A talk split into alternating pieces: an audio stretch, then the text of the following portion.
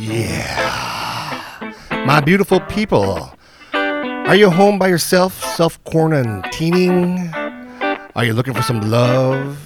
Well, slide on over to Joe's Shrimp Shack. Oh, yeah. He's got some hard goods out there, 15% off. Promo code Aquarium Guys at checkout. Yeah. He's got the dual sponge filters, Double headed sponge filters. Six inch cholla wood, Cholla wood by the inch. and even almond leaves to cover up yourself, Jimmy. Yeah. JoeShrimpShack.com.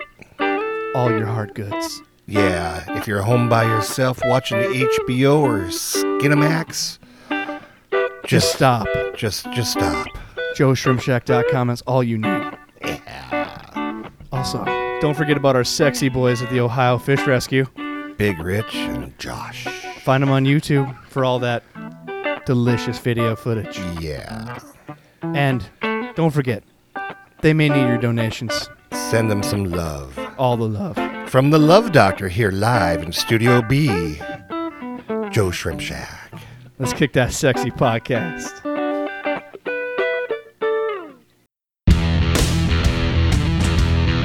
Welcome to the Aquarium Guys podcast with your hosts, Jim Colby and Rob Zolson.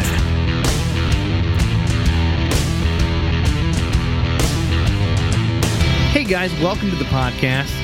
This week has been so treacherous and uh, doomsday for me. I, I feel bad for all the Corona jokes that I made in the past because suddenly this got real. At first, you feel like it's some sort of SARS deal where it's you know it's not really going to affect us. It's scary, but and now like schools are on lockdown, everything else. So you know, listen to podcasts. That's all we're saying.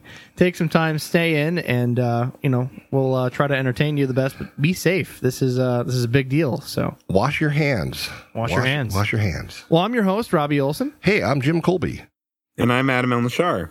Welcome to the expose that is this amazing podcast. Now, today our guest is uh, a famous fish tuber. World famous. For those that don't know what fish tubers are, they are YouTubers that focus on fish and the tropical hobby. You look confused. That's why I was saying this, Jimmy. what?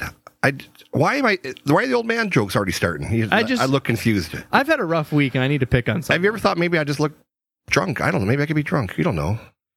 Nah, I, should- you're I, still drunk from the concert. I tell you, after all this news this week about the coronavirus and stuff, I feel like I should be drunk. I tell you, I feel bad for oh, everybody. oh, you mean the boomer remover? Oh, here. Oh, no. no. Don't start that. No. No, Adam. No. Oh, now you're now you're on another watch list. I you just dumbass. apologize. No, you're gonna have to apologize next episode. Anyways, our our wonderful guest today is from the YouTube channel Simply Betta. Uh, welcome Taylor to the podcast. How are you doing today? Thanks, guys. I'm doing great. Thanks for having me on. We tried a couple weeks ago, and you know you got a sudden flu, and now everything's uh, better. I even got over a sickness in that amount of time as well. Yeah, then we were going to try this last night, and then uh, Rob's unfortunately had a death in the family and stuff, so he was out of town. This is fantastic. We finally all got together on the same page here. I put on so many miles; it was incredible. I drove through Minnesota, all the way through North Dakota, all the way to the Montana border. So I'm very happy to be home. Is there even people that way? There really isn't. Uh, for those that have never been to North Dakota, imagine a piece of paper. There's a couple hills for overpasses. That's about it. And truthfully, this is God's gospel here. You get on the other side of Bismarck, North Dakota, and you know how you see advertising signs along the highway? It says, no service at this exit, meaning they don't have a restroom, they don't have gasoline, they don't have a, anything. I mean, it's just a turnoff to go off into the country. In Bismarck, North Dakota, you have to stop and fuel up, and basically, it's a hundred mile drive before you see another gas station. Yeah, it's a it's X miles. They even put the sign up, and it was a very boring car trip. But glad we're glad we're back. But no, happy to have you, uh, Taylor, on the podcast. And of course, today's episode is going to be all about bettas. Badass, yes. We've been since like episode five. We've been like, oh, we need a betta podcast, and we've been trying to do our homework, find the perfect person, and really, who better than the entire YouTube channel being dedicated to the betta hobby? So I might be a little bit obsessed. Just a little bit, tiny bit. Thanks for having me. we all are obsessed. So, are those your words? Or are those your husband's words that you're obsessed? I mean, is this Um, everybody? well, I guess they're my husband's word first, but I, I've come to just agree with him and acknowledge my my strange obsessions with weird things. And that I, is I'm okay with it. and that's why she's on well, this It's more than just bettas. It's more than just that that interests me. Um, but bettas are just one of my outlets. Right. Before we dive uh, into the podcast, we're going to go over some of our notes for uh, cleanup. We got a couple emails since we last talked, and I want to give a shout out. I got a message from Rob. I'm not going to use his last name. I was about to. I just I stopped myself. Stop you see yourself. that, Jimmy? So Rob, one of our dear uh, uh, fans, and he's actually got a Kickstarter campaign that's been uh, going for a little while now. I have to check up the status. He messaged me a, a bit ago, but he actually picked up on our Reef Pi episode Oh, sweet. where we talked about aquarium automation, and he made his own uh, controller as well to add on to the Reef software. So we'll have it in the show notes to certainly check out. But uh, RoboTank DIY aquarium controller. That's fan- what's that all about? that know- sounds amazing. Yeah, I, I like the name of it. I hope. It, Well, there's just continual strides using that uh, Reef Pi software Mhm. to automate everything in your tank your heater, your l- light spectrum, uh, everything, the flow in the tank, micronutrients. And it's just one more step in the right direction, seeing uh, cool new software and hardware come out for that. now, Taylor, you're younger than me, of course. Everybody's younger than me. Do you know what the reef pi is? I didn't know what that was, and these guys rode me like I had handrails on my butt. Reef Pi isn't that uh, using Raspberry Pi and it's like an open source source software for monitoring your own tanks In your face, Jimmy? slash Jimmy. terrariums slash so many different things you can use it for. You rock, Taylor. You, you finally got your I song. finally got it. Yeah, You finally got your I've been song. wanting my song "Cherry Pie" from Warrant. Do it. Congratulations. Yeah. anyways, I just want to give that shout out. The link will be in the show notes. Certainly keep up. And you can find the Reef Pi community on Facebook. They have a group and they try to keep up on everybody else's projects and, and share. This whole idea is not locked down, it's shared between everyone. Certainly check it out. But the other email that we got was. Hey guys, uh, this is from Rex. Hey guys, just wanted to say I started listening to your podcast after looking for help with my cichlids. Didn't get what I was looking for, but got hooked to the show anyway. I'm on episode number six at the moment. Keep them coming. Cheers from Australia. From Australia. From Australia. From down under. All right, so that is done for emails. Now, a quick update: Minnesota Aquarium Expo is postponed due to the you know COVID nineteen uh, outbreak. Aiming for end of July if possible, but again, everything's tentative as most of you know our day to day commutes are tentative. Yeah. So we will uh, wait for a new date to be tentatively released. Sorry we missed out on you. We will certainly aim to go when the new date has been dropped. we were really disappointed this happened, but we totally get it. We all have to get on this COVID 19 and try to all stay clean and healthy. And uh, I hear a lot of people complaining about it. You know, what's eight weeks out of your life if you're going to uh, keep somebody healthy, uh, keep your children healthy, keep your family healthy? So, uh, buck up, my little buckaroos. It's we're going to get through this, and uh, at the end, we're going to have one hell of a party. It's all right. Hopefully next week you can tell people how to make their own uh, fish food, so they don't have to go to the store. Bake something up. Yes, I like to feed my uh, my fish chocolate chip cookies. Is that why they all died? No, it's just, that's why I'm so fat. I- Oh, you just eat them before they get to You the eat tank. the Yeah. chocolate chip cookies or the fish after? No, they I eat the chocolate chip cookies and I brush off the crumbs off my shirt into the in, Oh, there you go. in there, and that's what they they enjoy that. Any good uh, person should never never try that. All right, so the next thing on our list is we want to give a shout out to Ohio Fish Rescue. We did do it at the beginning of every one of our episodes, but just go check it out. We were actually on one of their uh, initial live streams. They're upgrading their entire live stream uh, and broadcast studio, and we're helping them through uh, all those steps. I've been uh, spending a many a night with Big Rich, helping him uh, set up uh, different software scenes and making it look better and better. So certainly check it out, Ohio Fish Rescue on YouTube we'll probably be on more Friday night live streams with them until we get all this uh, done. And uh, he wants to have a continual loop of guests every Friday. I tell you, that was a lot of fun. If you haven't watched Rich's and Josh's live stream, here's what I learned: they do a drinking game during the podcast. It's an underground hidden drinking game, sir. Oh, underground, so we can't talk about it. Oh, you can talk about it. So anyway, I came over here with a six pack of beer, and I thought I was going to have to walk home because every time they said uh, what was the word this last week, Super chat. super chat, which they said every forty five seconds. And you're supposed to take a drink, and I thought I was going to have to have Rob drive me home, but I'm only a block away, so I walked home. But I left the car here. It was a tough night for me because I drank a, a six pack of beer in about 40 minutes. It's all right. I just got to clean up your chair today, and there was bottle caps everywhere. I know. I'm sorry. That's okay. So it's a tip for the uh, you know but that was a blast. That was fun. That was a lot of fun. Oh. And, and so I want to encourage anybody who to uh, join in on them. What is it? Friday nights at what time? They get Friday nights, I believe uh, it's six central. Yeah, yeah, it was six central, and uh, gave a lot of great information. Had a lot of fun. Had a lot of laughs and stuff. He gave some updates on Tracy. I know. I just looked on his uh, Facebook here not too long ago, and he is pissed off at the world, and I don't blame him one bit that he cannot go in to see Tracy right now during this COVID nineteen. Everything's on lockdown. Yeah, so our hearts go out to you, Big Rich. If you're listening, we're there for you, buddy. So last thing on my list is again with the Aquarium Expo closed down. We're trying to think of some sort of plan B that we can do until then, and we can't gather anywhere. I mean, that's that's not safe. So what we're thinking of doing is doing a uh, either a, a Discord party some night where we get to hang out, pick and gym, or we uh, finally get to use our equipment and try to set up a live stream of our own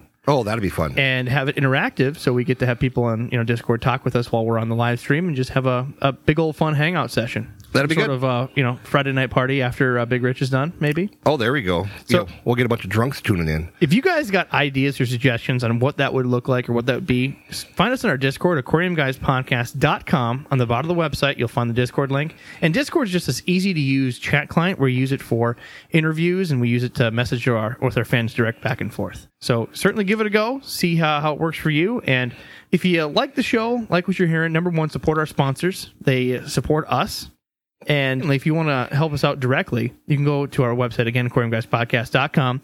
On the bottom of the website, you'll find the donate tip jar that we have set up.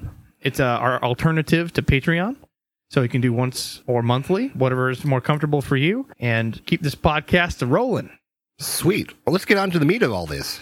Taylor, we have so many uh, really uh, protective people of bettas and so many things changing in the betta world, like the glow bettas, that this yeah. this you know podcast has been dire Those overdue. So we're uh, again happy to have you, but let's start off with mo- more about you. What got you into the hobby? Oh gosh, what got me into the hobby? I've always been interested in in fish. I blame it on working as a cashier in a pet store and just staring at at the fish all day long and daydreaming about them. And then also um, just loving planted tanks and, and plants and just it all just worked together. Is that when you got started? is when you were working at a pet store? No, I was I was pretty sorry if I'm stuttering. I've never talked about this kind of stuff before. No worries. More questions Believe about it or you instead of presenting. Okay. All right. So I've always been interested in fish and fish tanks, but I've never been able to act on that interest because I've kind of lived somewhat nomadically. In a car, I- in a car down by the river. yeah, it's a van. It's a van. Oh, um, wow, she's on board already. She's already hammering on me. Oops, no, oops. that's okay. I love you, Taylor. Um, but I've always, you know, been moving around and traveling and and and changing jobs and moving states. So I've never really been able to have fish until finally I felt like I was at a point where I was much more secure and stable and staying in one place. And I knew that I'd be able to work on the projects that I wanted to. And this was just a few years ago. So, how many years Um, have you been doing this? With YouTube, I think I've done it for two years, maybe just over two years. But then as for fish, I've it's maybe a couple years more, like three years. So really not that long where I've been taking it seriously. Instead of just like a an interest where I read about it and watch things about it. So, what gave you the idea that hey, I really need to share this passion of mine, this uh, this hobby on YouTube? What uh, what made you jump in and take the plunge? the creative outlet. Um, I really like technology and video editing, and I used to be in the video game industry, and I'd work with visuals a lot. And I, it's just something that was right up my alley is is learning about how to make a, a YouTube channel. And that's once I saw that other people were were doing this, and they were actually making channels and videos about the hobbies that they love. I knew that I had to do it too. And I actually blame Inglorious Bettas um, which is a channel that I dearly love, even though she's not really posting anymore, for getting me uh, the motivation and the idea to make my own channel. When you first started, you immediately dove into bettas, or was there something I else that you started with? It was just No, you knew bettas. it was bettas. I just knew I loved them. So if you go uh, online now and you see that you used to sell, uh, again, you've had had a child uh, more recently, so uh, I Yeah. don't know about stocking, but you have many different videos of breeding, care, uh, you know, new displays of new betas coming in all the time, and it Mm-hmm. seems that you sell stock. Is that stock on your website your own? The stock on my website is my own. It's changed. What's on my website right now? Unfortunately, I don't have any fish available because I've been so busy just with my new baby and my family. It's hard to get enough fish to be able to sell online. I also sell to my pet store. I also sell just kind of offline to acquaintances and, and people I know just through email. It's a lot easier to do that than to try to do nice photography of all, all the stock and then post it online and go through the whole hassle. I But I do import fish. They're my project fish. And then I'll, you know, I'll either keep those fish, I'll breed them, I'll add them to my projects. When I'm done, they'll go to other people or they'll be my pets or they'll go to the pet store. Um, and it's just a constant flux as for what I have. Right now, I've got about a hundred Dumbo. Let's see if I get this right. Dumbo ear is what they call Dum- them. Dumbo ear half moon Yeah. bettas. I just purchased Ooh, last cool. week, and they Wait, came. They how came many? What? about a hundred. You bought a hundred. Yes, I usually have Whoa. 300 on hand or so. Back when I was wholesaling and stuff, I'd get 1,200 in a week, uh, 1,500 in a week. And it's just amazing. I, I find these bettas and I go, this one I don't really like. I don't think it's going to sell. And, And that always sells. and it always sells. So you don't know. Um, everybody, uh, I used to, I do that too. I do that too. I'm so picky about my fish and what I put on my website. It's like I, I, I only want to show the best of the best because I see all the flaws in all the other ones, not realizing that normal people they don't see those flaws. right. And, and, and just because you don't like, you know, the silver fish or, or the, the, you know, dark, dark red or whatever color you don't like, some people just think it's fantastic. Right. Well, So- a hundred Dumbos. That's a lot. Dumbos. Jimmy Yeah. wholesales to different pet stores uh, in Minnesota, so he certainly uh, pushes a lot of a lot of bettas out. Yeah, and over and I, All right, neat. I actually have a small store over in a neighboring town and stuff, and um, I made a, a betta rack. I went to Target and I bought these four inch by four inch, and I think they hold about twenty ounces of water. And I made a rack to hold them, which are is backlit. And I went from selling probably about uh, fifteen to twenty bettas a week. to- uh, right now, I'm selling about forty bettas a week. Wow, And- that's great. Yeah, It and- made it Video easier. about making uh, a betta rack. Yeah, I, I made a betta rack and then I backlit it with two four foot LED lights. And Nice. what I didn't realize is that uh, not only uh, do airplanes circle the building because they think it's an airport because it's so dang bright, it also it also breeds a lot of uh, algae in the cups and stuff. So I'm now going to talk to Rob here, and we're going to try to get some other lights that uh, aren't quite as uh, nasty for making algae. So Light Oh, controllers wor- go a long way. yeah, so yeah, we'll like a have to- dimmer switch. Could you attach a dimmer on there? Yeah. Absolutely. So um, Do it. let's do it. But yeah, it, the, the new setup that he made it keeps uh, a little bit more space than they have because all pet stores want to do traditional cups, and we're trying to like sway away from that. So it gives them more space. It actually puts heat on the betta, which is crucial for a betta looking good and keeping healthy. So it uh, it did a lot. Perfect. I love that. That's that's great. So what I want to do is go through a couple stages here because we have a lot of questions to, to go over with you. Number one, we're going to have a lot of a mixed audience, and we have a lot of beginner keepers on here. So for misconceptions, what do you recommend as a betta professional and a betta breeder for long term care and ownership of a betta? For care of these fish, the first thing I recommend is just warm, clean water. Like that's the most important thing you could possibly offer these fish. Um, a lot of people don't realize that they need a heater, that they need tropical temperatures to really thrive and be healthy. A lot of people who are just getting into fish and just looking into bettas, they don't realize like water chemistry and water parameters and that kind of thing. And that's where a lot of the issues uh, come from. So that's the first thing I recommend is just warm, clean water. That's where you start. I have a lot of people asking me about like, oh, well, what do you think about tank size? And I like to say to those people that the the bigger you can go, the better, just because your your water parameters are going to be more stable. I don't recommend keeping them in tiny little cups. I also don't necessarily agree with people who say you have to keep them in like a 10 gallon tank minimum. I don't believe that. I always say that the optimal setup, if you can, go bigger. You, I Yeah, have bettas exactly. with a community tank, you know, as long as they're not picking fins. And and there's a, Right. lo- a lot of beautiful new one gallon tanks that people can keep on their desk at work, and the actual the light bulbs on those things will actually keep that um, the water pretty warm on their desk, and so they can enjoy that fish while they're at work. Actually, they have heat plates. They have built-in filters. So it's it's sometimes even more than one gallon with the back-end uh, built-in filter. Yeah, well, if somebody came to me with like a gallon or a two gallon tank that was perfect, the fish had nice warm water, it was clean, maybe they have a filter in there, they're taking good care of it the way that they need to take good care of a small amount of water, I'm not going to like be angry or judge that person. Right. And so many people online are so quick to do that. It's like, oh, that's not a 10 gallon tank. You're a terrible person. But I, there's a lot more to taking care of a fish than just that. So the other things is people don't want to have uh, filters. They don't have aerators, and yes, bettas can breathe directly out of the uh, air pocket above, but it's still nice to have wa- uh, water flow in a tank if you possibly can. Um, having a bubbler just to cycle the water through with a sponge filter, fantastic, just to keep your wallet water quality up.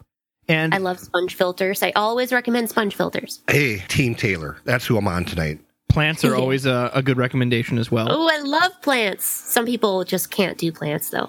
And I understand that. again, I'm trying to get all these misconceptions from a lot of it because bettas are really touchy to the community. You mentioned before how people says they need to be 10 gallon minimum. Bettas above any other fish community that you see are super protective because the abuses they've been put through for years. There used to be one of the most popular fish sold, if not still, in 2009, 2008 era, give or take. There used to be, you know, thousands of bettas sold everywhere. They were in flower shops and one of the biggest misconceptions that we see is people say these plant setups they have a vase they put a plant on top and there's a betta in there like no the betta eats the roots I hated those. Right. I that was actually my very first betta when I was a very little kid. Um, I think somebody gifted it to us. It was a little fish in a vase, you know, with the plant on top. I like what what is it? Like a peace lily? I don't even remember. yeah, what it's it a peace was. lily. That's what they recommended. Yep. Uh huh. And the instructions were that the fish, uh, they were going to eat the roots and pick at the roots. You didn't need to change the water, right? Wasn't that part of the instructions? Yeah, it was it was stupid. I don't stupid. really remember. yeah no changing the water you just top it off it's a whole ecosystem you just put it in a, close to a window Right. which of course Grows algae. at night it froze in the daytime it got too hot it went green immediately and killed the fish in exponential rate Yeah. You know, and I don't want to say that bettas are beginner fish, but that's what a lot of people start with. Is we they, they go get their children a betta in a in a quart jar or whatever, and they'll say, and this used to happen to Adam a lot, and I, I'd be in his store and people would come in and say, "Yeah, my bed is not moving around." Well, we're in northern Minnesota. It's cold in the oh. house, and because it's 70 degrees in your house means that water is probably 67, 68. Right. And I would recommend, and so would Adam, you know, put if all you have is a bowl and you don't have a heater, you know, put it on top of your refrigerator because at least the refrigerator, if you ever put your hand on top of the refrigerator, it's pretty warm. Yeah, And that makes sense. and uh, that would keep that would certainly help the fish and, and keep them more active. Don't put them on top of your TV like I had somebody do because the kid knocked off the Oh. the uh, Yeah. the thing on the TV and blew up a three hundred dollar TV. Oh, whoops. Yeah, so don't do that. But, But I actually recommend, I think bettas are a really great beginner fish. I just think that there's not enough maybe education out there on how to actually take care of a fish and people just don't realize how to do it. They impulse buy this cute little colorful, pretty little personable creature and they aren't ready to do everything else that you have to do to take care of them. so like like kind of like raising children. You go, oh, they're cute. Let's get one. yeah. And you go, what the Just hell? Just like kids. What, what, what were we thinking? Whatever. How about that, Adam? Huh? Well, Adam just fell off his chair. So one of Yeah. the uh, another mi- uh, misconception that people say is you can't put uh, two bettas together. Well, people don't know that females really don't fight, and you can have sororities. But the you see a lot of videos on YouTube. There's a lot of you know advanced aquarists out there that even don't breeding themselves, and people have you know random videos you'll find on the internet. Oh, here's a bunch of male bettas together in the same tank. So, is there ever a time where you have replicated such activity, Taylor, or a, a secret trick that you have?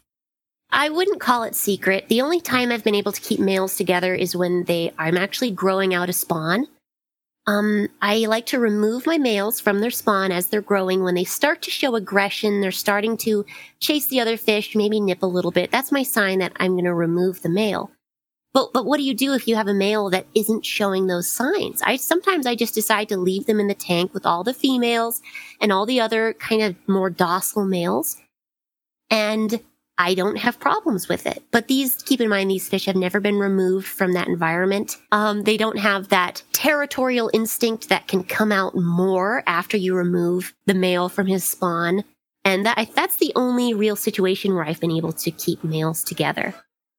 and it's never permanent too. I, I end up taking those males out eventually. So some things I've seen randomly from even my, my grandmother that got me into this hobby. She used to breed bettas herself, and she uh, on very rare occasions could raise a pair together in the, a same aquarium, and they would leave each other alone as long as they were both from the same batch and grew up together, never being uh, taken apart. Do you ever experience that as well? I've never done that. I've never just kept a pair together in a tank. I always separate the males from the females. It's just, I don't like the risk. I don't like the risk to it that I'm going to walk in and have a dead female in a tank and it's going to be all my fault. I uh, I I'll tell you a quick story. One of my friends who is in his late seventies right now, but he was a wholesaler out in I want to say like eastern Montana. He raised bettas by the thousands, and and here's what he's did, and this will this will probably blow your mind. And uh, John said he had a hundred percent um, success ratio with this, and I've never tried it. I don't want to try it. But he was out on a, a big farm and he raised all his own goldfish and he, he would import fish to sell and he raised his own bettas. He had a 300 gallon stock pond inside a building with a heater in it. And as his fish uh, hatched and they, he got them off uh, baby brine shrimp, then he would throw them all in a 300 gallon pond. And he said he would have four or 5,000 fish in the 300 gallon pond. But what he did is he kept the water so dark they could hardly see each other with peat moss. Oh my gosh. I've never heard of that. Yes. Oh, wow. And uh, so anyway, I, I I called BS on it. I said, John, I don't even, I don't know if I believe you. And by God, if he didn't come a couple weeks later, I used to buy uh, a, a lot of guinea pigs from him because he commercially raised guinea pigs, and he came. he still alive? He I is. remember him. He's still alive, and he came with these pictures and stuff. And there's pictures of, of uh, him going in and with a, a net, and he come out with with 200 bettas, males and females, just most beautiful color. And he said he would throw in a handful of uh, flake food twice a day, three times a day. And he said these fish never uh, had any nip fins. They never bothered anybody. He said because in the wild, he says this is what they're doing. He said, but the whole trick is to keep the water so dark that they can't really see each other. Which I Wow, thought, you learn something new every day. yeah. So no, nope, I've never heard of that. But yeah, probably the dark water. And then also, there's just so many fish. One fish can't single out another fish to just constantly chase it. Yeah, and a 300 gallon, you know, horse trough is probably what do you say, Robs? Is it probably seven feet across? I mean, it's a big goddamn tank. And, It, it depends on the, the the trough, but yeah, a lot of those, especially like the uh, was it stainless steel ones that they use? I forget galvanized steel. right. Are yeah six feet. Yep, and he was lucky enough too, where where he had a natural spring in his property, and he said I'd go out there in the natural spring and I'd get 15, 20 gallons of water. He goes ice cold. He goes, you know, uh, 55 degrees. He said, but I would pour it in that 300 gallon tank. He said the temperature would fluctuate a degree. And as he poured in, you know, the 15, 20, 25 gallons of water that he'd do a water change with, it would just go over through a, a small spout off to the side and kind of drain on its own. He said that's that's how I did a water change, and uh, he said I had great success. He says he, he did this for like fifteen or twenty years, so it must have worked. It must have worked. And that's another reason why bettas make such a great beginner fish. They're very hardy and beautiful. And I think they are a great beginner fish. They Just can look take- at all the look at all the different ways they can be raised and taken care of. They can take a ton of abuse. That's for, uh, that's for sure for uh, That's someone that's sad. learning. But yes, they they can. on your website uh, for the YouTube channel, one of the more popular videos that we want to talk to you about is, of course, the infamous infamous betta rack. What was Oh, your betta thought process behind that? And again, we'll have the link to your YouTube channel and the specific video for the for the betta rack in our show notes. But again, what was the thought process behind that? How did you develop that particular rack? To be honest, I had an empty wall and it was driving me crazy. I didn't know what to put on it. I wanted to use it and I just couldn't figure out like, okay, well, should I put a tank here? Should I put some shelves and I could put jars here? And then at the time, I was also driving myself a little bit crazy with just all the water changes because in the way that I raise my fish, I don't use filters. I do it kind of the traditional way, um, where you manually change the water from the containers that you have your growing males in. And it's a huge time sink. It's, it's a lot of effort.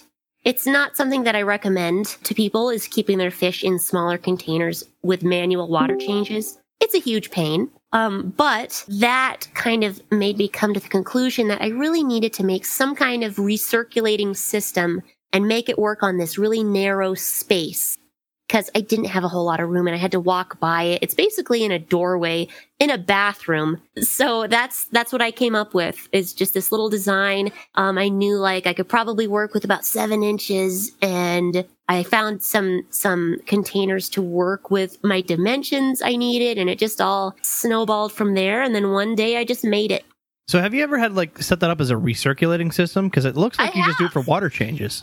Yeah. Um, at the time when I made the video, it was just a flow through system. I just pumped fresh water in and the dirty water would come out straight into the sink.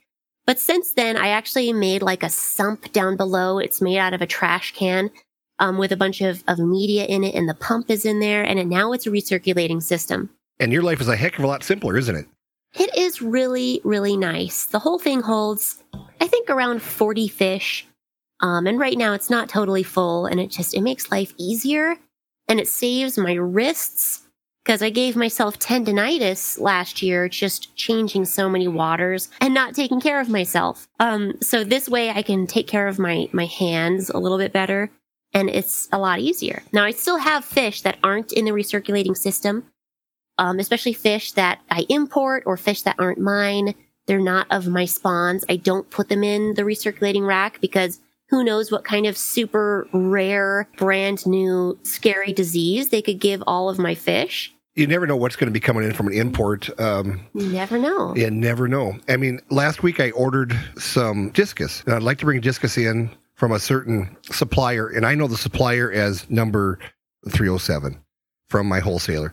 And she goes, Are you sure you want discus this week, Jim? I go, Yeah, I sure do. She goes, They're from China. I said, I'll pass. And you don't Oh. you don't know what's going to come in on a bag. And I have had some uh, weird poisonings that I've gotten. You know, like if you have a small cut on your finger and you handle a bag, and I've actually got got blood poisoning up through my arm on two different occasions in 30 years, where I've handled a, a bag because you don't know where this bag has been. You know, it, it's over overseas in a third world country. You d- you don't know if everybody there has their shots and whatnot. And I've gotten blood poisoning twice um, Wait, from handling bags? from handling fish bags. Yeah. And, and oh my God. if you've ever had blood poisoning, it hits you pretty quick. I mean, you handle something and then within about 12, 14 hours, I've, I've had symptoms. And I, I didn't think it was from the bags. My doctor said absolutely. He said you, it's, it's from your, your fish bags because it's, All right, wait a second. Wait a second. what? I have something coming from China. Not right now, obviously. I had this thing set up um before this whole coronavirus thing hit. Mm-hmm. Then of course it got it got canceled. I mean, I, I'm just waiting now for everything to calm down until I get this fish that I've been looking for for years. Uh, but that's kind of a scary story. You know, if you put on some rubber gloves, which I never do, and that's my fault. But you know, uh, you're a young mother uh, of a couple of kids. You definitely probably should put on some rubber gloves when you're handling right. anything that's imported. I'll tell you a quick story. When I, when I used to import, and and my I had I have two boys, and they're 28 and 26.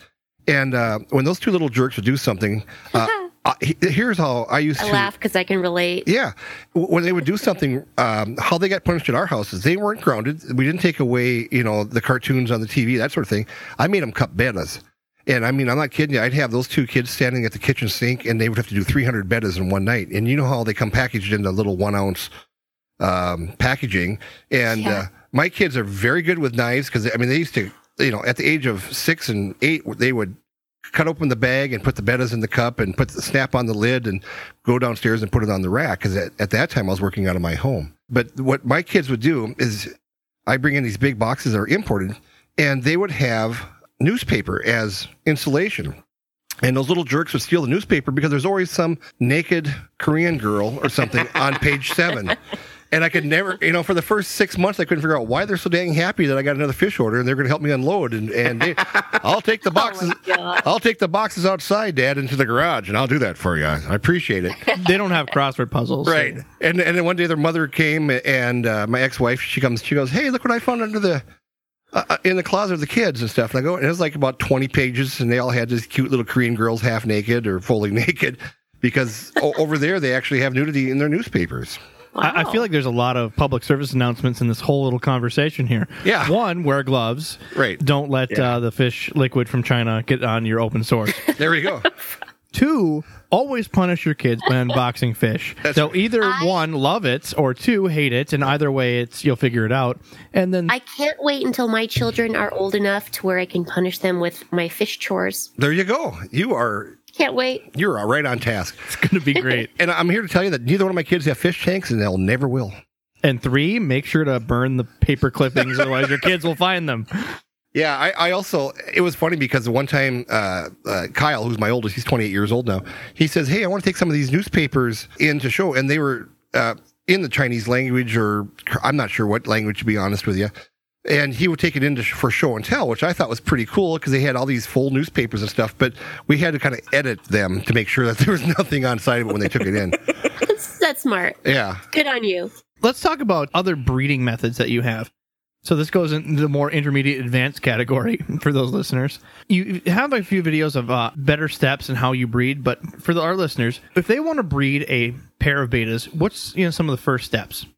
Ooh, I do have videos, um, but I actually don't have a specific step by step how to video on breeding. And that's something that I'm actually working on right now. Uh, the thing that's been holding me up is just getting good footage. I'm really picky about footage and I tend to breed in these Rubbermaid containers where you don't get good footage.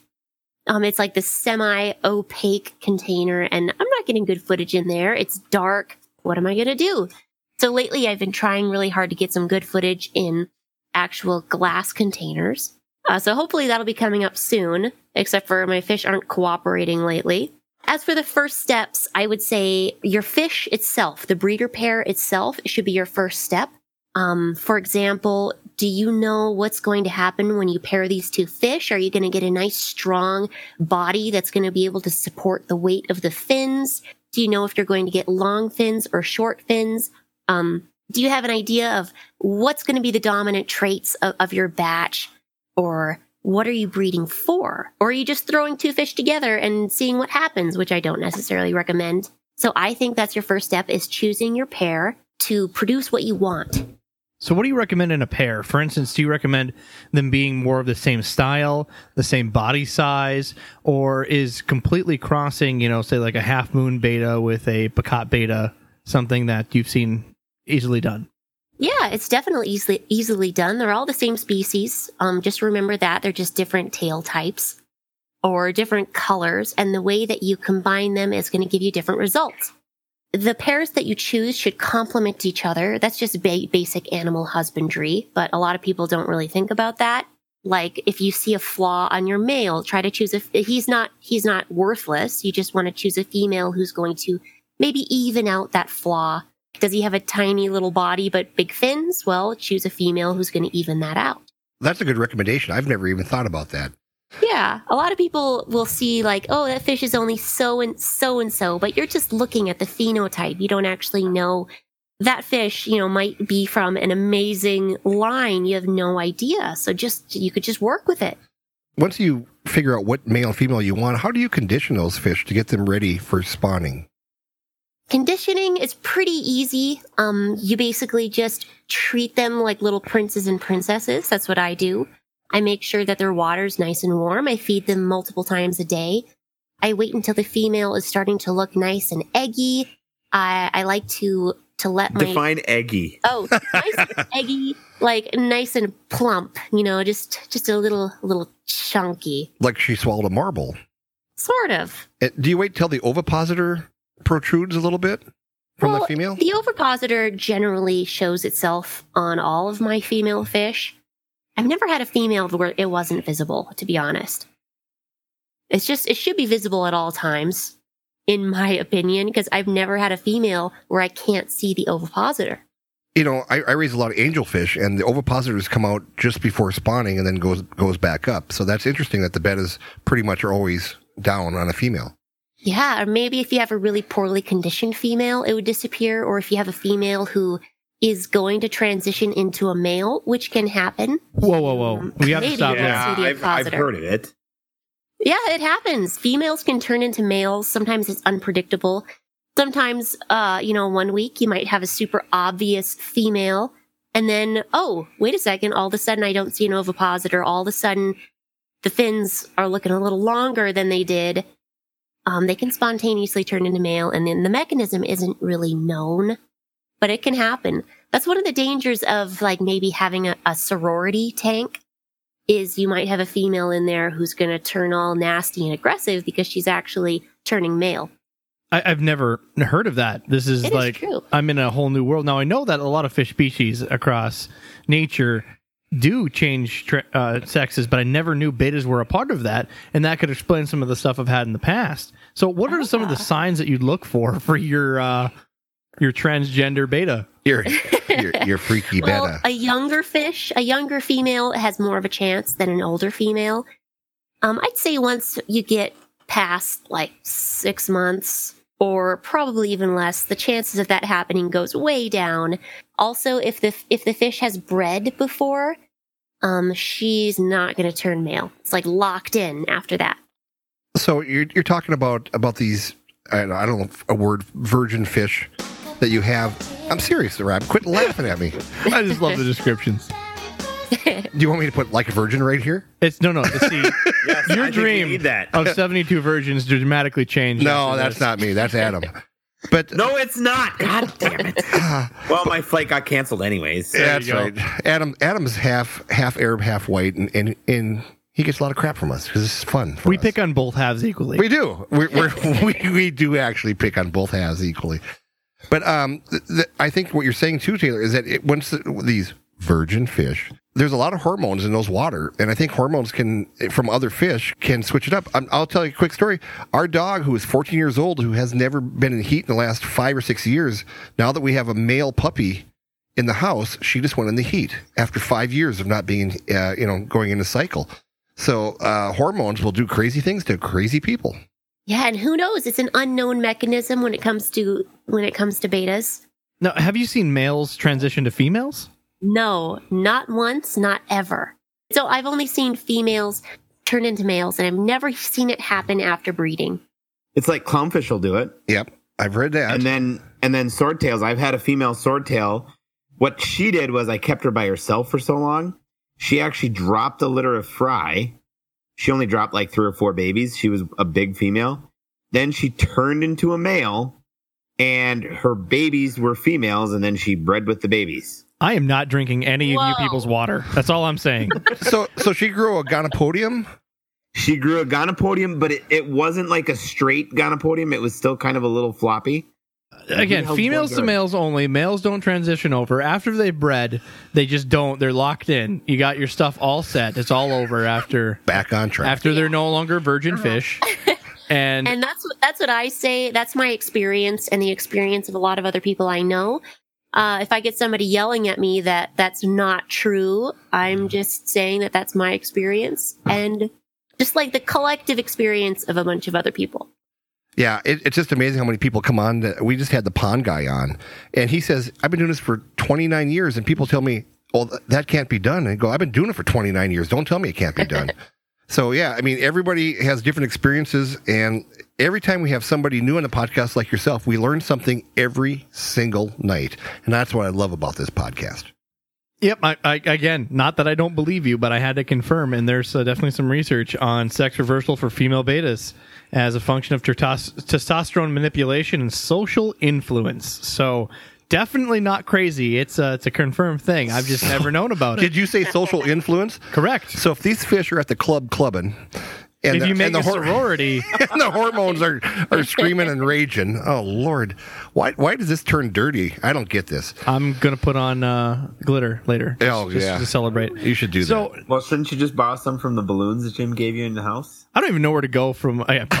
From the I don't even know where to go with uh, with the next questions after this for for follow up. so when when you're raising these, isn't it become impossible to gender at a very young age when they're fry? Generally, you can see like males. You know, they have uh, longer fins. They'll they'll grow a little different, but Um, I can tell from a pretty young age which fish are going to be male. Um, but but I can't tell all the time. I can't tell all the time. Sometimes it's really obvious. Other times you'll have a bunch of males in there who just who look like females. They're still developing. But once you start to get an eye for it, the first thing to look for is definitely those longer ventral fins. um, on your little male babies. Sometimes you can just notice it really, really soon. And sometimes they'll even be chasing the other fish and being little jerks at a very young age. So what's more common for fish? Because some fish, you know, uh, males are more common in a batch than females, and females are rare and few and far between. How are bettas? Is it 50-50? No, I would say it's, well, coming from my experience, I would say it's just kind of an even 50 50. Um, I have heard of sometimes people getting freak all female spawns or, uh, like either drastically skewed to one sex or the other in a spawn, but I haven't really seen that. Adam, you and I had a conversation one time about temperature skewing different male female ratios. What is that all about? Yeah, is that proven on, on temperatures when it comes to a fish like betas? I don't know about that, um, but I know that it is for reptile eggs and Right. a lot of geckos. Um, but I think I always thought that you could get more males, and then I also was reading something about the pH level in the water, and depending the pH level, you can control the sex on that too. I don't know. how I much haven't heard of truth that. there is to that. I haven't heard of that one. I, I have heard of some breeders, like wholesale breeders, using hormones in the water to actually um, turn female fish into male or give them a higher propensity to do so. And and that makes total sense because they get more money for a male female for a male betta than they do a female. Yes. So- but I don't know like what hormones or what dosing they're doing. I don't have any of that information. And I wouldn't do it even if I knew it. No, but that but overseas, that's what they're doing is they're trying to produce more males because there's more of a demand. I used to, I wholesale level. I used to buy female bettas for a quarter all the time, and males were always about fifty five cents wholesale. Uh, you got to realize everybody goes, "Oh, that's really cheap." Well, okay, put it on an airplane, fly it halfway across the world, and see how cheap it is. It's no longer 55 cents, and you have to buy a thousand. Right, you have to buy a thousand. You have to pay uh, box charges, shipping charges, heat pack charges, any Then your kids have to cup them all. Your kids have to cut them all, and then you have to go underneath their bed and steal all the newspaper. Nudes paper. Nudes paper. There you go. That's a good one, Adam. When you breed these uh, fish, after you have them conditioned, what do you put them into breed them? I use Rubbermaid containers. Actually, I don't know if they're Rubbermaid since, that's a brand, but I use these plastic, mostly transparent boxes I get from Home Depot. They're uh, probably about maybe two thirds the size of a 10 gallon tank. Like when you're looking at the, at the floor plan, I just find that they're pretty convenient. They're lightweight. Even if they're like full of water, I can still move them around. They're strong enough for that. And I just like using plastic containers more because I can stack them. I can put them away when I'm done and have all of that space left, which is important to me because I don't really work with a whole lot of space. I'm literally working out of a bathroom, um, and then a little tiny chunk of the library, which I've stolen for a fish rack. Storage space is, is crucial and, and much beloved by me. So I really prefer using plastic containers to breed in. And they don't break. And I, They don't break. I think the question you're getting at is trying to because people breed in a separate container and then they move the males and eggs and break the nest. You don't do that. You leave them in the containers, correct? I do. I let them spawn and then I'll remove the female after everything's done. Generally, I'll leave the male in with the spawn for a couple days. And then once the fry are free swimming, I take the male out and then I leave the little tiny itty bitty baby eyelash fry in there for at least a couple weeks, maybe more. And once they get to a certain size, it's not a science. I just kind of eyeball it. I put them in a 10 gallon tank. Uh, uh, just a quick question: How deep of, is the water that you use? The very first fish that I ever bred when I was in high school, back in the 1800s. Um, I, everything that I'd read at that point, this was in books. People, and books are things you go to the library, you get them. This wasn't on the internet. We didn't have them, and they said no more than six inches of water. How deep is your water? About three inches, three, Three. to four inches. I've seen people go as low as like two inches. The lower the better. Supposedly, the male it, uh, it helps preserve his energy.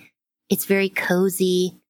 He doesn't have to keep chasing his little falling eggs. You know, six, I mean, or twelve inches down if he had a full tank, and then twelve inches back up, and it would just be exhausting. So generally, the recommendation is about three or four inches. I just do it to cover my very gently bubbling sponge filter, which is right around four inches, I guess, three or four inches. Yeah. The reason given in this book that I read when I was in high school is that they said that the water pressure also is harder on the the fry You know, if you're eight inches versus four inches or six inches, whatever people are doing. Oh, that does make sense. Um, I've I've seen other breeders recommend that. Uh, for example, if you're seeing fry that aren't really able to swim, they should be free swimming, but they're sinking. They're going down to the bottom. They're stuck on the bottom to lower the water levels down to like maybe half an inch or an inch, and then slowly increase it over time. So I have heard that. Now, what do you use so for them to make their bubble nest? Do you just let them make the bubble nest in the corner, or do you use And- something? Before that, we should actually probably explain this to our listeners because we have a lot of beginner uh, listeners that'll message us after. It's like, so how does this work? And they maybe don't know the fundamentals. That's so true. When bettas breed, again, the male betta tries to uh, court the uh, female betta and prep with a bubble nest. They make the bubble nest on the top of surface. They literally just use their own mucus and build them with their own blown bubbles. So they look for debris in nature, like a leaf or something. So we can ask, you know, tips on how to simulate that. But they build a bubble nest on an op- floating object most of the time. Again, they court the female in. They uh, wrap around, essentially trying to induce or squeeze the eggs out of her. And the male is the one that broods the eggs. He pick, makes sure to stick the eggs to the bubble nest, and if eggs fall, he picks them up, makes sure to read here in the bubble nest, and keeps repairing the bubble nest as the eggs develop. That sounds exhausting. Very exhausting. Exhausting. On that note, your question was again, Jimmy? I just wanted to know: do you use anything in particular for them to make their bubble nest in? So, because the bubble nest is pretty fragile. What do you use? I'll tell you what I use. I like to use a little piece of bubble wrap and then I put a piece of a leaf on top of the bubble wrap so it's very cozy.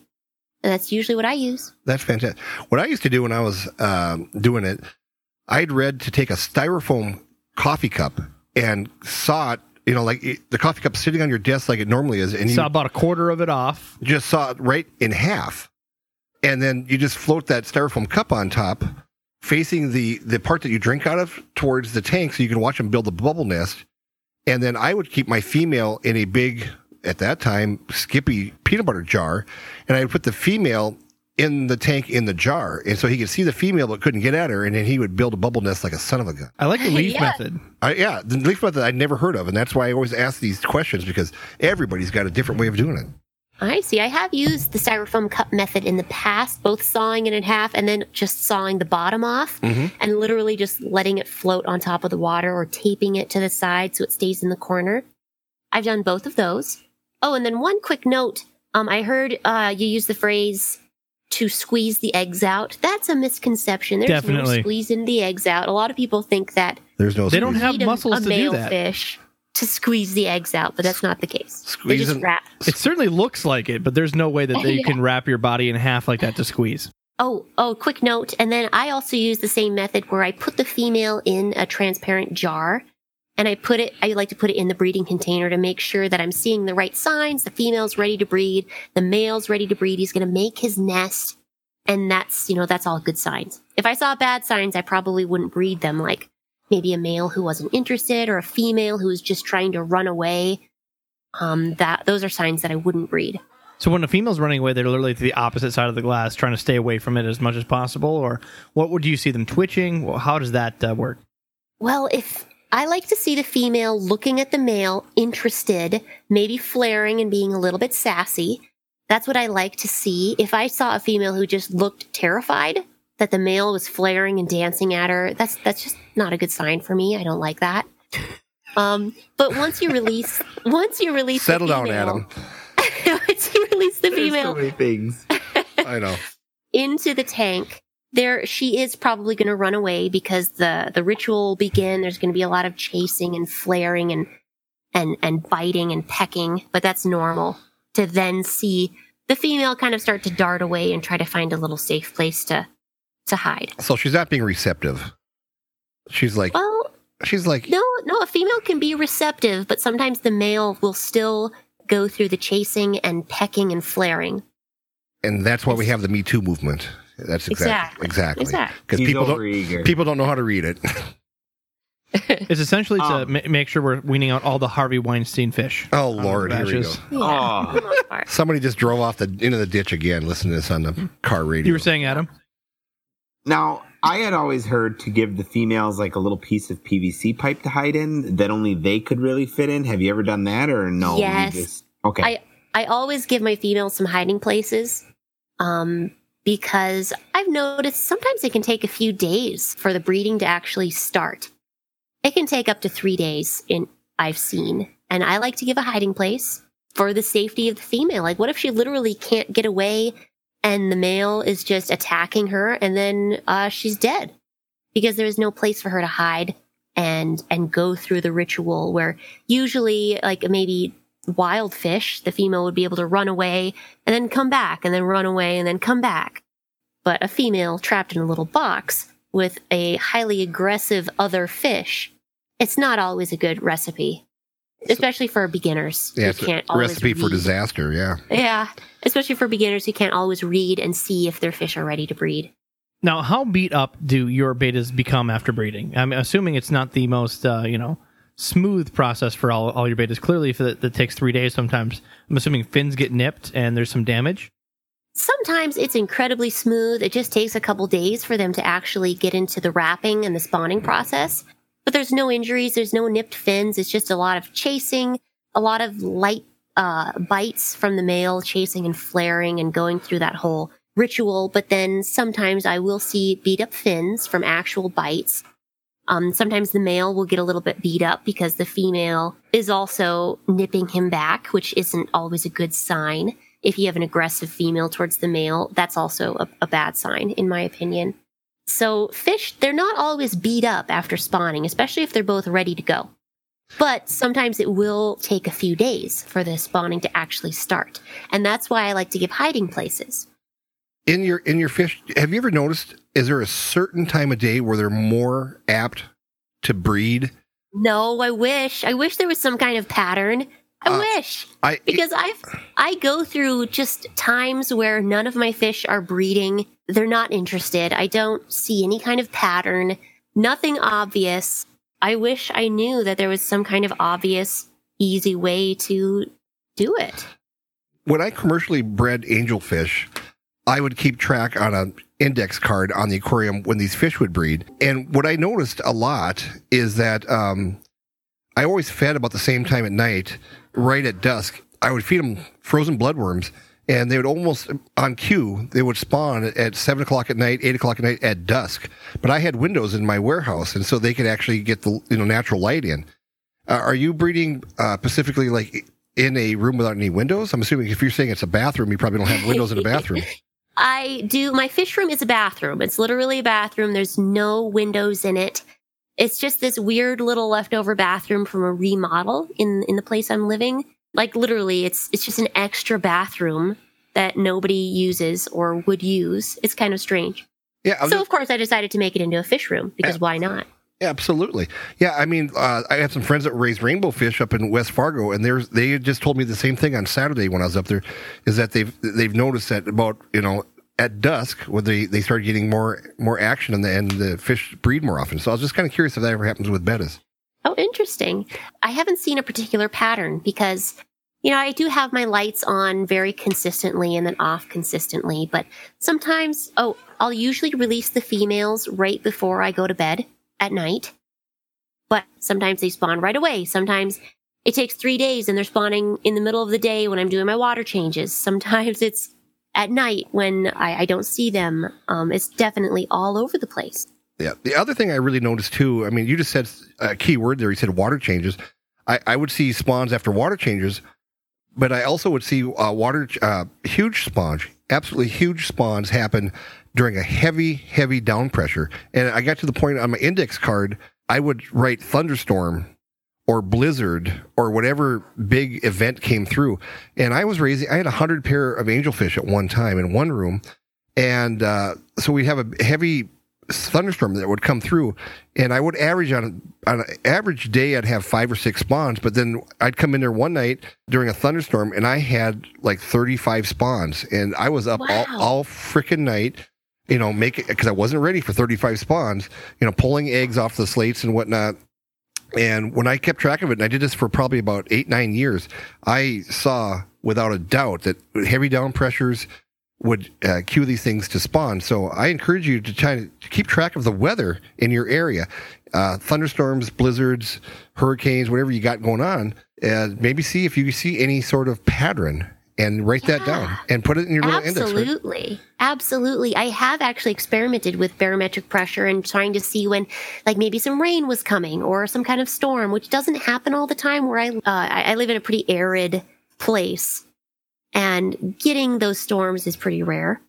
Um, but I have timed it before and I have noticed like maybe a slight uptick in the, in the chance that a pair was going to spawn, but it's not like a hundred percent certainty that that would happen. Yeah, it's just nice to have some direction. I mean, uh, I'm sure we'll Right. have we'll have listeners that will contact us and and give us other stories that we can share uh, next time. Oh, absolutely. If anybody wants to share their experiences and how to get a pair to successfully 100% spawn all the time, that'd be great.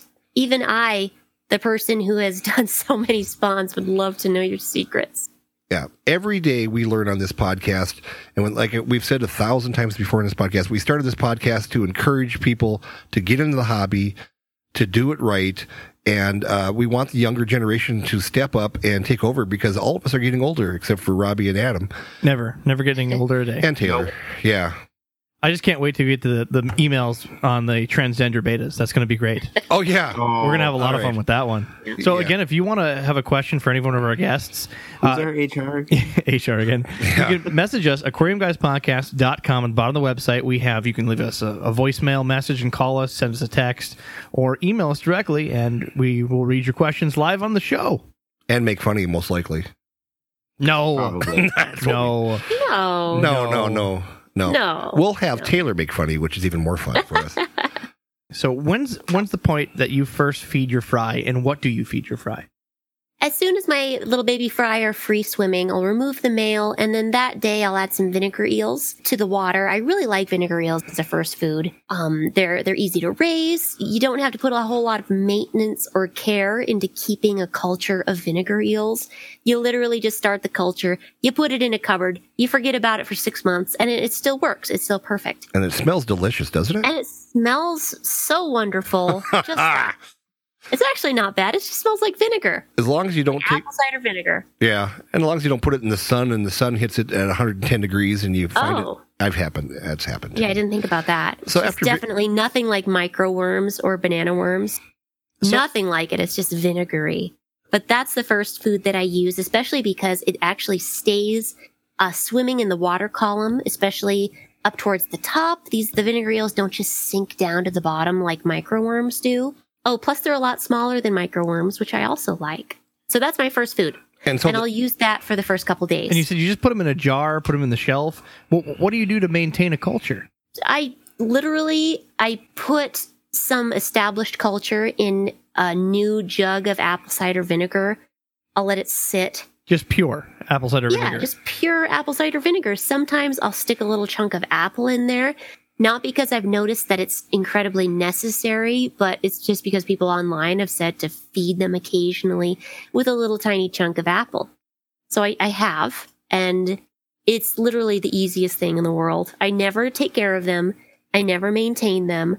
I just pull from the cultures when I want to feed. Um, either dumping a bunch of the apple cider through like a coffee filter paper and then rinsing it out and dumping whatever tiny little microscopic worms that I've caught into my tanks or using a method where you actually use like a wine bottle or a beer bottle. Um, it's kind of hard to, hard to explain that one, but it's a way where you fill the neck of the container with clean, fresh, normal water. And then you have a little plug like a cotton ball down at the bottom of the neck. And then from there down, you have regular apple cider vinegar with all of the eels in it.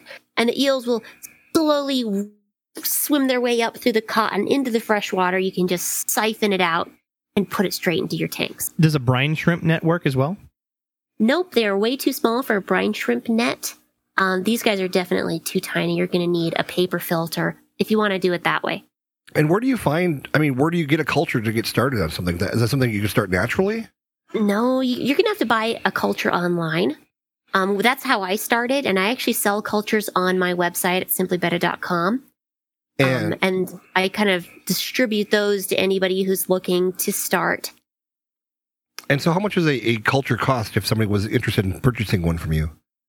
Um, I sell my cultures for five dollars. Oh, that's Um, cheap. that's that's what all my Yeah, starter cultures nothing. go for. Yep, it's just you get this little deli container of an established culture, either vinegar eels, I do micro worms too. And then sometimes I'm able to sell my grindal worm cultures or white worm cultures, but they go so fast. Um, it's hard Those to are keep hard those in to stock. find. Oh, they are. I do have those, but usually people email me about them and then I'll be like, oh yeah, yeah, I'll send it to you. And I never get to restocking the online store. So, I do have them though. on, are they easy to ship? And how long? I mean, can you put them in the mail for two to three days? Do you have to have uh, normal, nice weather, or can they ship in cooler weather? The vinegar eels? Yep. Oh, they can ship in any temperature. I've never had a loss of vinegar eels shipping in the summer or in the winter. I've, I've had ones where I've been worrying because they ship out in like 90 plus degree temperatures, but everybody's been very happy with what they get. So they're pretty hardy. Yeah, they're very hardy. Same with my micro worms. I've never had a loss from them, either in cold or in hot temperatures. Grindal worms, I would assume that either like in, in super cold temperatures, they won't do very well. Um, and then with white worms, I would assume in very hot temperatures, they wouldn't do well. But I've never had a loss with those either. Because I'm just careful in the way I pack them. How long does it take for a culture to, to grow? Like you can abuse one jar to feed your, you know, a couple batches? Yeah. So at the moment, I have four or five uh, one gallon jugs of apple cider vinegar up on top of my bed rack. I'll pull and I'll pull and I'll pull. And if I ever see my pulls starting to look a little weak, I'll just move on to the next jar and then not touch that one that I uh, exhausted for a couple weeks and it'll be just fine. So this is kind of a never-ending supply of food for your bettas. Yep, at least in the early stages when your fish are still tiny and they can still eat those little microscopic foods. Um, after probably about three days, I'll start feeding larger foods like like micro worms mixed in with my vinegar eels because then you have the little tiny vinegar eels at the top. You have your larger micro worms sinking to the bottom. It's giving a nice range of food. And then a couple days after that, I'll move on to baby brine shrimp. And then from there, it's usually uh, micro worms and baby brine. And then once the fish get just big enough to accept small grindal worms, I'll move on to those. That is a huge process of, of food that you have. But if you're not Yeah. if you're not worried about running out of stuff, I can see where that would work just splendidly. It works really great on a small scale. Just keep some nice, healthy cultures, and you'll never really be out of food. And I know the one question that I, I always ask: How many uh, fry do you get from a spawn? Ooh, it's it varies so much. I have had anywhere from hundreds to like twenty. It's hard to say. The way I do it, and maybe it's my water, maybe it's my methods. I'm not 100% sure. I've never seen those really huge 600 plus baby spawns. Um, usually it's maybe around 100, maybe less. And I'm not very sad about that because um, just the way I do things on such a small scale, I'd get easily overwhelmed by too many fish. So I'm happy to have smaller spawns where I can put more care into raising them and raising them quickly and taking care of them well than having like huge spawns because I don't really make a whole lot of like money maybe. I'm I'm not relying on as an income.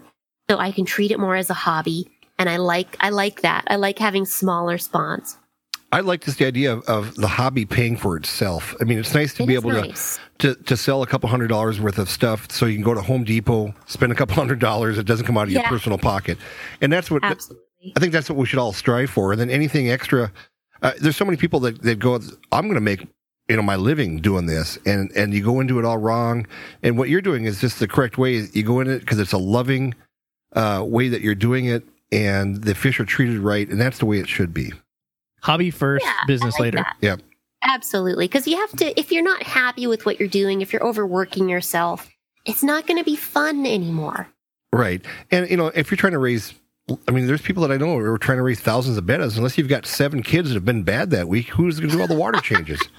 Exactly. Yeah. And I've been in those points where I'm just working myself to the bone because I have too many fish. And I don't like it. It stresses me out. I have a family to take care of on top of all of this. I, I do a lot. So I can't I can't have too much because I start to go crazy. and that makes your husband probably not happy. Yeah. Yeah, stressed out wife and a miserable life, right? Right. So we, Yeah. we ask this question to every single person we have on there. So do you have a, a good support system, or are you kind of all alone in this? I mean, most people we find out that that uh, like we just had the pond guy on, and he says, you know, I've got two kids who've got no interest in this whatsoever. and uh, uh, my wife, um, Jen, is very supportive. She comes and helps me all the time, and that is wonderful. Uh, my first wife could care less, and so that puts even more pressure on on, on, on a person when you're cupping bettas or you're doing water changes and stuff. Uh, Right. Is your husband supportive of this, or is he just doesn't really care and just thinks you're crazy?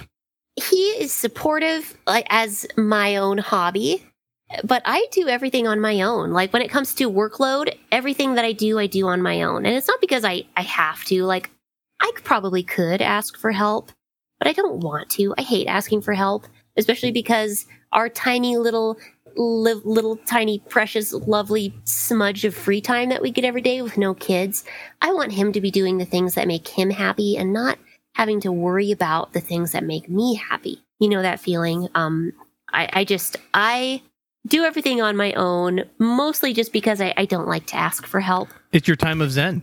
It is. It's my Zen time, and then he can go have his Zen time do whatever it is he do. Yeah, I was watching your video when you made your betta rack, and my question is, do you have a better set of tools than he does? Oh yeah, I do. I'm the one with the tools in the family. I do the garage work. I'm the handyman, woman, handy lady of the house, There and you- that's fine. Fine by me. I like that kind of stuff. Yeah. uh, my daughter-in-law, who's in her late twenties and stuff, I asked her what she wanted. I said, "What do you want for your for your birthday, Allie?" And she goes, "I really want a drill." I go, "What?" and I tell you what, it was two days later, and my wife had ordered her this most beautiful pink drill, cordless drill, and and uh, toolkit and whatnot. And and we got a picture of her. Uh, she has a holster for it. It's kind of cool. Jimmy, I, I want a drill. You're not getting nothing. Man. Can you explain jumbo bettas to our audience and then mm-hmm. your impressions of them and how they're oh. different from normal bettas? Jumbos, as in giants. Correct. Oh, I love giants. Giants are the coolest. According to the official show standards, a giant fish is like, it's a fish that's over 2.5 inches, or was it six centimeters? I probably have that all wrong because I'm not looking at the standard. So according to show sizes, we're talking about a very large, selectively bred fish. And they're so cool. They're stunning. They're stunningly big. You've never seen a betta in a pet store that's as big as like the biggest. Am I rambling? Do I make sense? No, no, They're it big. Total sense on this podcast. When we see them, they're about the size of a full grown, you know, ra- a rainbow shark or a full grown rainbow fish. Or excuse me, uh, a roseline so- shark. I was going to say rainbow fish. I was gonna, gets- I was gonna say I'm looking at my Eight fish inches. when I'm saying this. Oh, you are like a dork. bala shark. You're yeah. a dork. Yeah, like a nice sized bala shark. which gets six But then- inches. Then the giant fish that you might find like in the pet store or in Petco, I think they have them advertised as super no kings. They're they're big, but they're definitely not like as giant as what's actually considered a giant in like the show standards. so is it a different? Is it a different type? I mean, is it actually another, you know, slash something like a, different? spe- like a species. There we go. It is not. It is Betta splendens. It's just a sel- selectively bred lines of larger and larger fish. kind of like Rob. But they're betta splendens. They're domestic fish. They can they can Love you. cross. You. can cross them to regular sized fish. You can get half giants and then selectively breed your own giant strains if you were into that. And what's the retail price of the giants? I'm assuming they got to be a lot more. No, it depends. You generally never see them for sale Uh, at the sizes that that I look for them as at in the US. If I were to import one, um, I would happily pay like maybe fifty to a hundred dollars for a nice breeder male. Probably a little bit less than that for a nice breeder female. Of course, it depends. Like, what size are you looking at? What quality are you looking at? Last time I saw one in stock. Uh, Adam, what's the, your friend Paul's fish store in St. Paul, Minnesota? Oh, that's right. He had a pair. Oh, down there. tamed waters. Yes, we were at Tame Waters visiting with you actually, and he had a massive pair that he was selling for I think 175 for the pair. for the pair, and they were Yeah, that- gorgeous. That was the first Yeah. time in my thirty some years. That's the first time I've ever seen an actual pair other than in pair, you know, in pictures. And I, And- I'm sitting there feeling for my credit card, going, hmm. And I think that's a really fair price, especially considering that you can't find them anywhere in the States. They're hard to find. They're hard to import. It's a pain in the butt if you wanted to directly get one from a breeder overseas. And it's risky because you might lose the fish. And there's so many uh, variables that I think that would be a really fair price for a nice pair. Absolutely. So, have you ever bred them? Have you done it yet? Bred the giants? I have. I've tried many times to breed giants. They're definitely more finicky than regulars. I don't know why. Maybe I have bad luck. I, ha- I had an entire video on my curse with bad luck when it comes to trying to breed giants. But it's a well-known thing that they're they're more difficult. They're more prone to egg eating. I've only had success one time, and I'm actually raising a couple fish that came out of that spawn right now. so there you go. Couple though because I had a problem with fungus in that particular batch. Yeah, it's never ending the amount of problems that, that you can come up with when raising fish. Especially when you have a pair that you love, right? And that you really want to work with and you're so enthusiastic for. Of course it's not going to work out. Of course you're going to find every single problem that you could possibly find. No, that's just the fish gods. Yeah. Yeah. Uh, you know, my, my- our buddy Ty will say this over and over. He goes, "I never say that's my favorite fish anymore because the next day it's dead." And and he says to this day, he's got three boys. He goes, "I don't have a favorite son."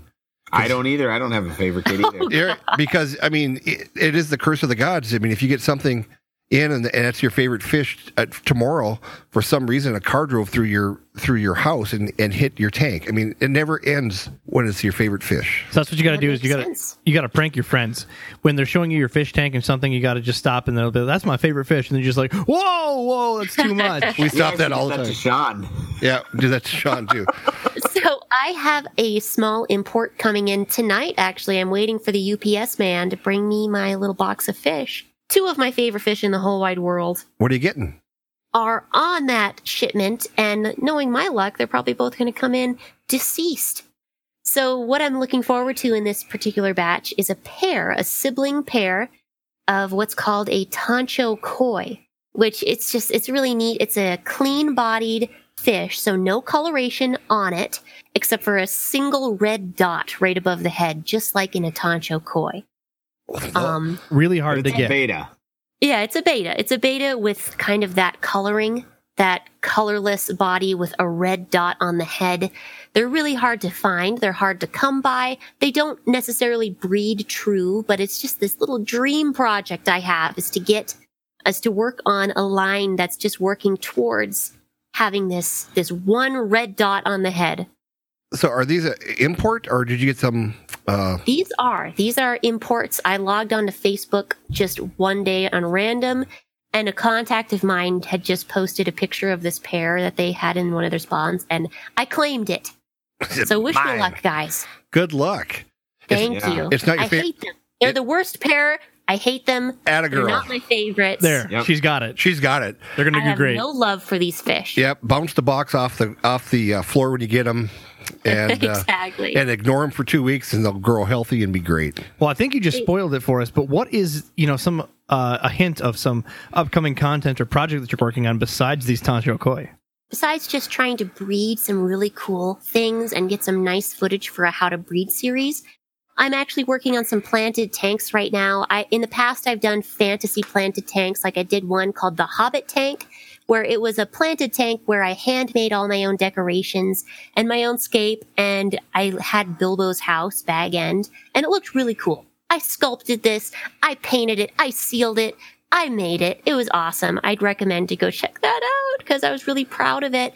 But I have another one coming up. It's a Skyrim themed tank for any Oblivion fans out there. I'm sculpting it right now. It's still in the works. Also, I'll have that coming up shortly. I have an Aquarium Guys podcast request. Yes. This is coming from some of our listeners that have messaged me about this. So, since we're podcast, we don't do a lot of visuals, right? We're going to be doing some YouTube live streams, but that's just to interact with our audience. We're podcast exclusive. So, live through me. Can you do a Breaking Bad theme tank where you get like blue gravel, you have Jesse, and a little pans of meth? That would be super. Ooh, Oh. Absolutely. Are you kidding me? So, fun fact: they still they actually have the action figures that you can put in your tank. You just got to make sure they're not going to be toxic for your fish. Oh my Yes. God! Where, where do you come up with this crapola? You can have Yeah. see clear see through glass. She's already doing themes, and We that can uh, concept that out and have the coolest Breaking Bad tank full of meth just for you. that Hobbit tank, by the way, Wait, excellent. actual meth or fake meth? No, no, no. Either. Crystal We can't afford real gravel.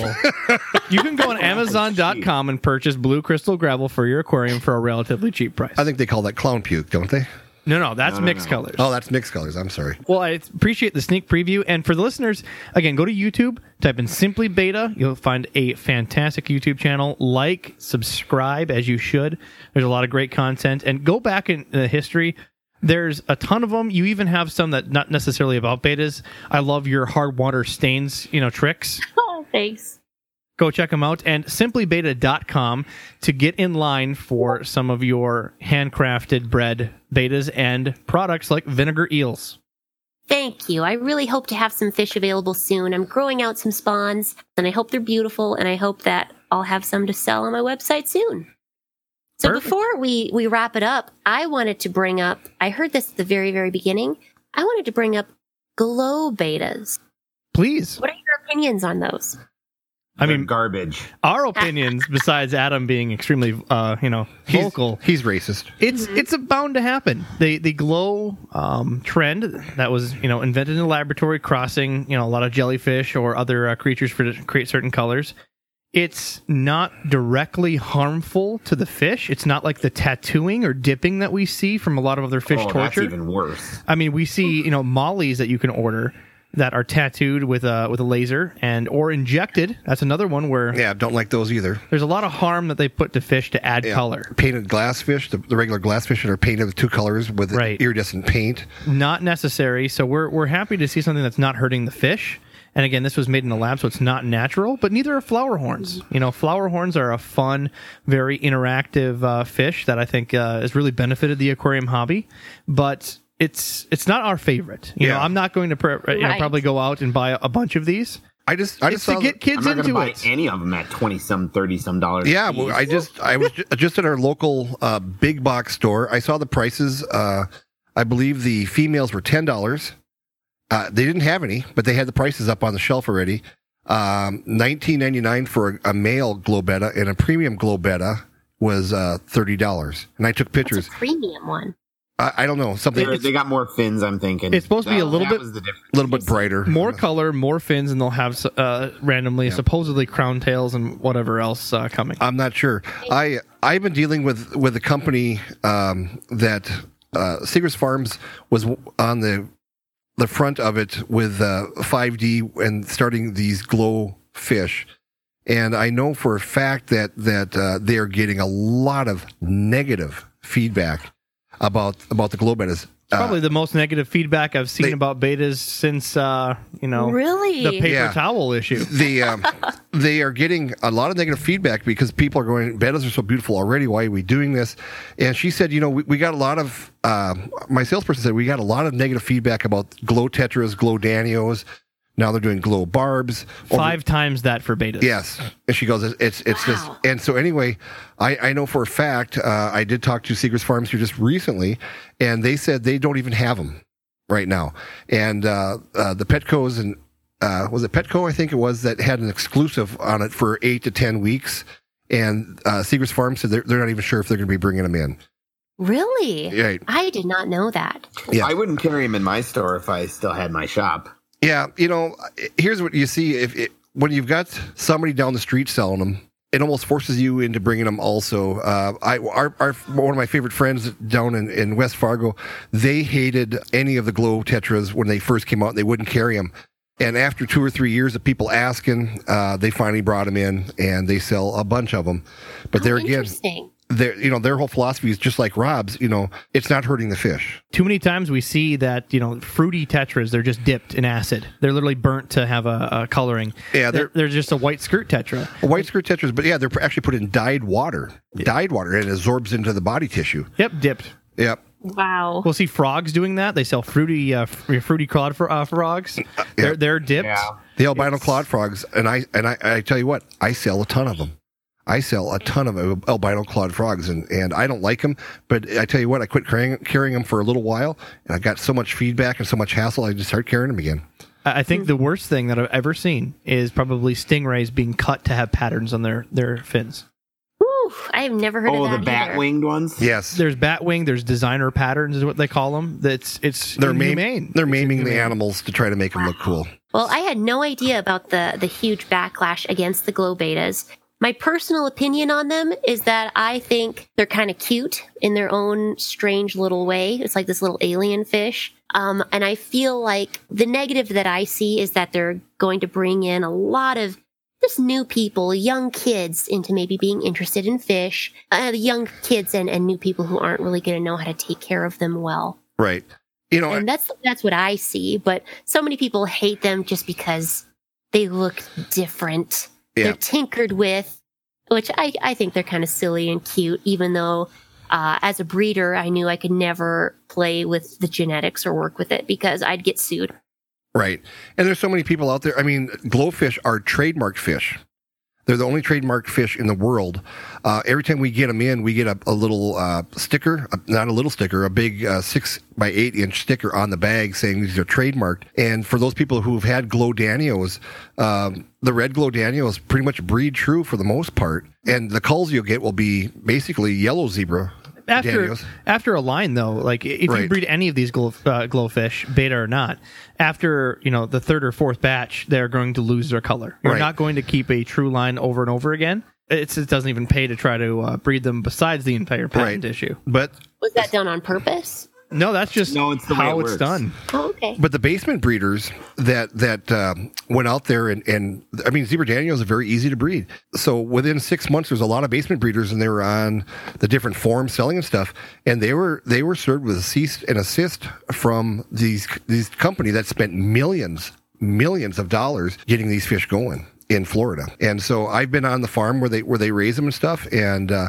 I saw glowfish probably three years before they came out into the market. so yeah if you want to see something you can google you know other glowfish and you'll see angelfish Glow angels. You'll see uh, uh, all the other shark lines that have not been introduced to the market. You'll see a lot of different other fish. Cichlids, African cichlids now, you'll see as glowfish. Oh, really? So my you won't see them for sale because they have not uh, brought them for USDA and they haven't brought them overseas, but you'll see pictures of them online of how they've done this. They just haven't brought them in yet. And uh, it, it's, it's capably done. The next part that you're going to see is you're going to see modified fish in saltwater. It's only a matter of time.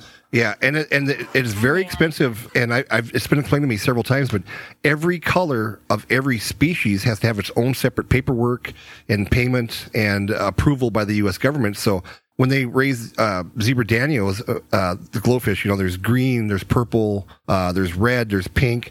Each one is considered uh, its own entire. I don't want to say species, but its own identity. It has its own UPC. Yep, exactly. And uh, and so But that's not tattooed on. That's, Not- No. that's- and that's why they're expensive because there's a lot of red tape, a lot of uh, uh, research, a lot of stuff done on that. So it's just incredibly, uh, it's here to stay. I'm afraid to say, if, like it or love it, we could, uh, you know what? When we do, we've had so many people bring it up. We should do a thing about on all these fish.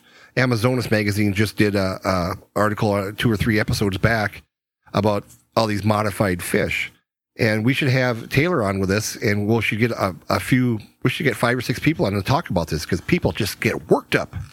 Yeah, and I would probably be on the side where I'm kind of indifferent about it because at the end of the day, it's it's just it's a fish, right? And I think Same. that it can make a cute little pet. Um, as for you know incorporating it into lines of natural fish, I would probably not do that. But my opinion is that they're kind of cute. I would probably get one and probably make a video like how to take care of your glow betta just to get that info out there to new people. Right? Don't put it with the rest of the glowfish because they'll destroy its fins. Yeah, Yeah. exactly. Just really basic stuff. I feel like that education needs to be out there. you know, and I totally agree with you, Taylor, too, about bringing young people into the hobby.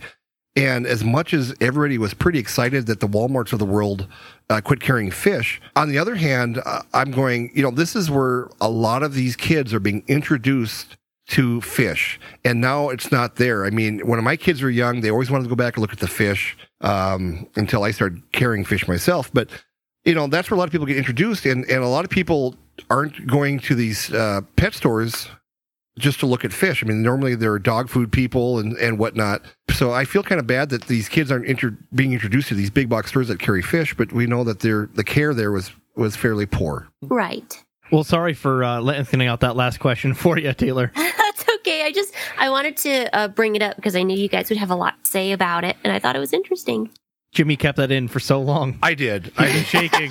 You know, I just- I, I've had so many conversations with uh, with Segrest Farms about this and stuff, and and they go, "This is just ginormous." Uh, the amount of feedback that we're getting, and we don't even carry them at this point. So, um, I said, and I asked her just recently, like within the last couple of days, I said, "Have you got a lot of a lot of uh, people asking about them?" She goes, "No, not really." So we'll see what happens. Everything in We'll time. see what happens. Yep. Well, again, simplybetta.com. Go to YouTube, find uh, Simply Betta channel, and sub- like and subscribe. And Taylor, thanks uh, so much for being on the show with us. And uh, Of course, I'm I'm absolutely happy to share my my kind of bizarre little passion of mine is these adorable little fish. Um, I I really think that they're amazing pets and that they're so common. People kind of scoff at them, but I think that they have so much personality in these tiny little bodies, and I think they're the coolest, especially when it comes down to the genetics aspect, which is one thing I'm really interested in that I didn't really go into um, and nerd out with in this in this episode. Um, but I think they're so fascinating, and that um, everybody should give them a chance. and make sure that you get one over six months, so they're not going to change sex on you, Yeah, unless you want a surprise. Unless you want a surprise. Oh, that's one a Want a surprise. surprise. Well, thank thanks so much. And, and Adam, you got any more questions? Well, I have questions about tokay geckos, but that doesn't. I love tokay geckos. All the animals I love are mean and aggressive, like chihuahuas, bettas, tokay geckos. I don't know what it is. have you ever seen that? Um, have you ever seen the new the ones that once they get tokay geckos once they get captive bred for a little bit, they actually tame down really nice. Yeah, they can tame down really nice. Um, I have mine jumping on my hands when I feed them. Are they Um, CB or, big- wi- or wild caught? They are mine are captive bred, Okay. um, but they're still yeah. You still got to watch out for the captive bred ones, especially my big foot long male. Um, but he's jumping on my hand. I have never tried to grab him or anything, but there's just this little satisfaction in having this nasty little animal, be it a betta or a tokay or a chihuahua, and have it just be this little little buddy. So when he jumps on your hand, is it because your thumb is in his I'm mouth? feeding him. No, because I'm, I'm feeding him. Okay, I'm I- just checking. Yeah. nope, I still have all my fingers as of yet. They are mean little things. They have good jaw pressure too. Very good. That's it. We're just going to have to have a reptil- er, reptile episode for Adam, just so we can get out of his system. well, thanks, Taylor, and uh, let's kick that podcast outro. Thanks for having me. Bye. Thanks, Taylor. Thanks, guys, for listening to this podcast. Please visit us at aquariumguyspodcast.com and listen to us on Spotify, iHeartRadio, iTunes, and anywhere you can listen to podcasts. We're practically Thanks. everywhere. We're on Google. I mean, just go to your favorite place, Pocket Casts. Subscribe to make sure it gets push notifications directly to your phone. Otherwise, Jim will be crying into sleep. Can, can I listen to it in the in my treehouse? In your treehouse, in your fish room, even alone at work, What about at my man cave?